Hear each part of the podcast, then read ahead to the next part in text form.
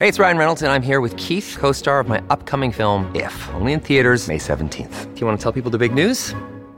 All right, I'll do it. Sign up now and you'll get unlimited for $15 a month in six months of Paramount Plus Essential Plan on us. Mintmobile.com slash switch. Upfront payment of $45 equivalent to $15 per month. Unlimited over 40 gigabytes per month. Face lower speeds. Videos at 480p. Active Mint customers by 531.24 get six months of Paramount Plus Essential Plan. Auto renews after six months. Offer ends May 31st, 2024. Separate Paramount Plus registration required. Terms and conditions apply if rated PG. Another day is here and you're ready for it. What to wear? Check. Breakfast, lunch, and dinner? Check.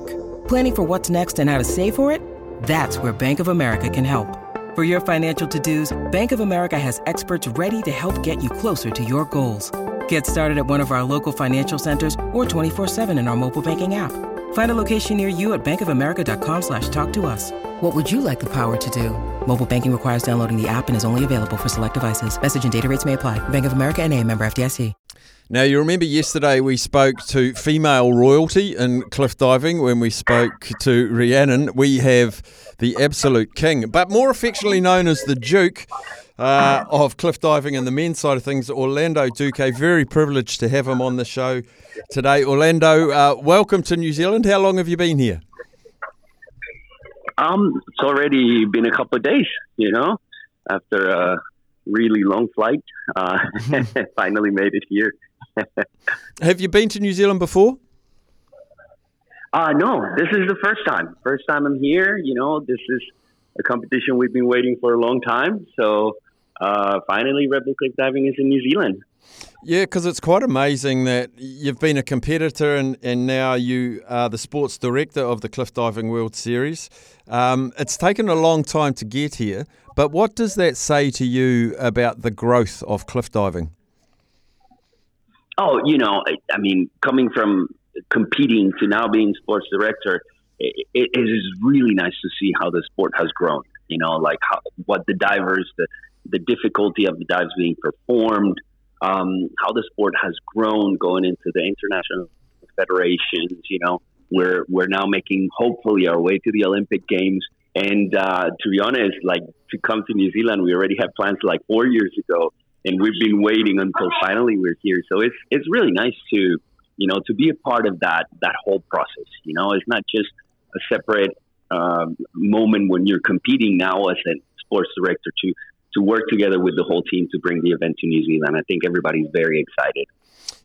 Uh, the obvious question, and one you've probably been asked a lot of times, how did you start off like you grew up in Colombia. Um, I don't know if that's a well known country for cliff divers. Uh, how did you find the sport? Uh, well, I, I, I, used to do diving, you know, regular diving in the pool. Yeah. Uh, I like to flip upside down, you know, to the flips and everything just for fun. I got into competition. I like it. But then, let's say diving is like the same thing. Every pool looks the same. Everywhere you go with diving is the same and cliff diving is a little bit of a bigger challenge. You know, every location that you go is different. Every other uh, cliff that you find is completely different. So it was more like a fun thing, and then it turned into a competition, and eventually, you know, to like a profession, to become a, a professional athlete and stuff like that. But it all came from me just liking to run and jump in the water, you know, to flip upside down. You, have dived in some pretty bizarre places, Orlando. I, I, I, saw on one of your bios that you, have um, performed in front of the Statue of Liberty. You've dived off an iceberg in Antarctica, freezing. yeah, you know, it's it's it's one of those things that this sport it really allows you to to explore a lot of things. You know, so when you look through the eyes of a cliff diver, um, you, you find out these really cool or very different places to dive from, you know? So had the chance to dive from a tree in the Amazon, from an iceberg in Antarctica, helicopter from the Statue of Liberty. So, it, you know, you kind of have this different view, and then all, all I do is just walk around looking for places to jump from. Nowadays, kind of looking for spots for having a competition, making sure we can bring Red Bull Cliff diving over there how do you differentiate, or what's the synergy between, like, obviously it is a sport, it is a high performance sport, but for you it's your life as well, uh, uh, your relationship with the sport. Can you explain that to us?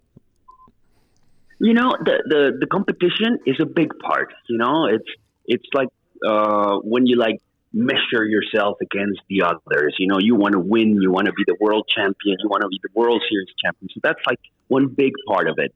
But then the other side, you know, all this adventure, all this freestyle kind of thing, you know, I'm looking for places to dive. I'm looking for for different locations to kind of be in contact with nature. You know, I just want to stand barefoot on a rock and and and, and get that feeling. You know, it, it makes you, you know, it's it's like it, it, it's like a, it's an expression of freedom. You know, you mm. choose to stand there, you choose to dive, even though you know there's a big risk.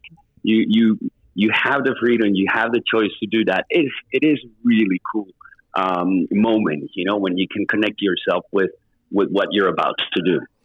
I talked to Rhiannan yesterday, as I mentioned, and I asked her about fear factor, and she said there's fear there every single jump. So, how did you deal with uh, maybe a little bit of trepidation, um, but still be loose and relaxed enough to pull off these incredible, these incredible mid-air acts so far up above the water? You know, it's like naturally you you you. I mean, you have fear. You know, you know it's high, you know it's dangerous what you're about to do. But when you get that feeling, um, what you do is like you kind of take two steps back and you go like, okay, wait a second, I'm I'm ready to do this. I prepared myself to do this, and then you kind of uh, in your mind you go like, okay, this is what I need to do, and then it switches from being fearful of what you're going to do to like fully focus. Like it's a few seconds, and then you just fully focus on what you're going to do, everything is silent in your head. Next, next thing you you know, you're in the air performing the dive already. So there is fear. I will say every time for myself personally, every time there's fear. But you get to click like one second to the next, fully focus on the dive and jump. It is and it's really cool. It's really nice to to be able to to do that switch from one second to the next. A, a, lot of athletes have been at the top for a long time. They say they want to give back to the sport, and boy, are you. Can you tell us about the programs you're running uh, for youth divers to try and find a pathway for them? What, what's what's the nuts and bolts of what you're trying to do for the youth? Yes, you know, I, I think throughout the years I've, I've managed to get so much experience and together with Red Bull, we created this junior program that's called Red Bull Under My Wings. And it's basically, I'm taking uh, some of the talent around the world and, and bringing them in and, and having like a, a personalized training with me. Not only the technical part, you know, we kind of show them uh, what the life of a professional athlete is because sometimes the talent is there, but they're, they're not exposed to, uh, you know, how to talk to media, how you can present yourself, you know, how to create your brand, how to, how to, if, if sports today is just beyond, way beyond competition. So we managed to create a really nice program and and um, and we've been doing two camps every year and, and it's awesome. Like right now here in New Zealand, there's one Canadian girl who was at one of my camps two years ago, and now she's competing with the elite. You know, mm. it's great to see that that you can transfer that knowledge, that you can share that uh, experience that I've went through. That maybe it was a little bit harder back in the day, or maybe you have to go through a few more things. You know, but now we can just provide this to them, and then they can take two steps farther and faster than what we used to do before. So it's, it's nice to be able to do that with the younger divers. So, h- how long are these camps, and and where do the divers come from? Um, it, usually, what we do is one week.